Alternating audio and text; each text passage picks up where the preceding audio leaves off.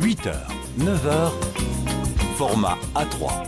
C'est bientôt l'hiver, malgré des semaines et des mois de chaleur, on n'y échappe pas. Le froid et les durées de lumière du jour ont de petites influences sur nous. On estime à 10 à 20 de personnes affectées par ces euh, déprimes hivernales ou troubles affectifs saisonniers caractérisés par un manque d'énergie et un moral plus fragile. Mais alors, que faire si votre dose quotidienne de format A3 ne suffit pas?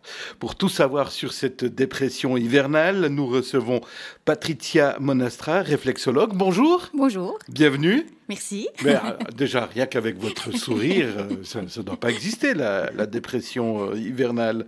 C'est une, ré- c'est une réalité, cette dépression saisonnière. Ça, ça existe vraiment ou c'est quelque chose qu'on qu'on s'est formé un petit peu par hasard Non, non, elle existe vraiment, pas uniquement en automne, hein, mais également en mars, enfin euh, au printemps, et où les gens vraiment ont une baisse de morale, une baisse de sommeil, baisse de tonus, et ont besoin d'un petit coup de pouce pour euh, aller mieux et traverser l'année euh, correctement. Ça commence par la, la baisse de tonus, c'est cette baisse de tonus qui, qui finalement influence le reste? Oui, je pense que la fatigue, c'est le, le premier élément qui influence euh, cette, euh, ce trouble de, de saisonnier. On parle de dépression, c'est pas un mot un peu fort? Le mot est un peu fort. Trouble, je le, je le préfère. Dépression, c'est tout de suite une connotation négative.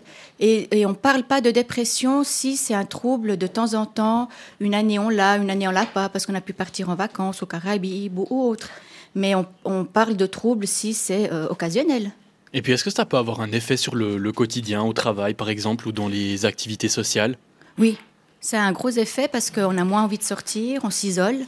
Donc plus on s'isole, plus on, est, on vit le trouble. Et puis c'est un cercle sans fin. Donc il vaut mieux en prendre conscience, faire quelque chose et euh, pouvoir euh, vivre sa vie euh, comme on était ou, ou autre. J'ai vu tout à l'heure, je, je disais 10, à- on disait 10 à 20 Mhm. c'est un chiffre que j'ai vu passer par hasard.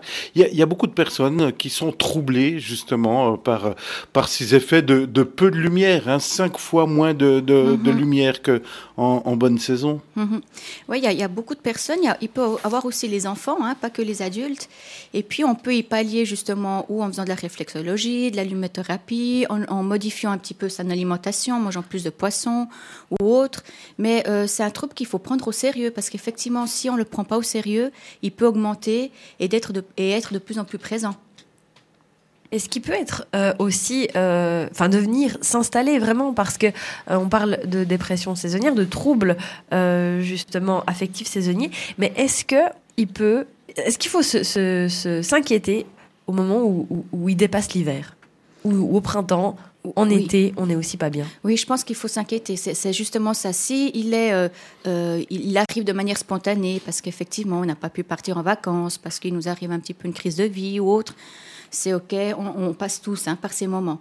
Si ce, trouble continue, effectivement, là, il faudrait consulter un médecin et puis euh, voir si on n'est pas en train de faire une dépression. C'est effectivement, il faut prendre au sérieux les troubles euh, saisonniers. Est-ce qu'il y a des personnes qui peuvent être plus sensibles à ces troubles? Est-ce que ça se remarque? Est-ce que ce sont des personnes qui finalement sont déjà autrement plus sensibles dans le courant de l'année? Je pense que oui. Il y a- des personnes qui sont un petit peu plus solaires, il y a des personnes qui sont plus optimistes, il y a des personnes qui résilient un petit peu plus. Euh, Voilà, c'est des caractères. Hein.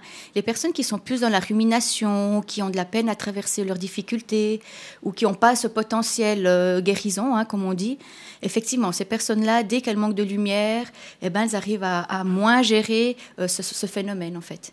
Donc il faut leur donner un coup de pouce euh, extérieur.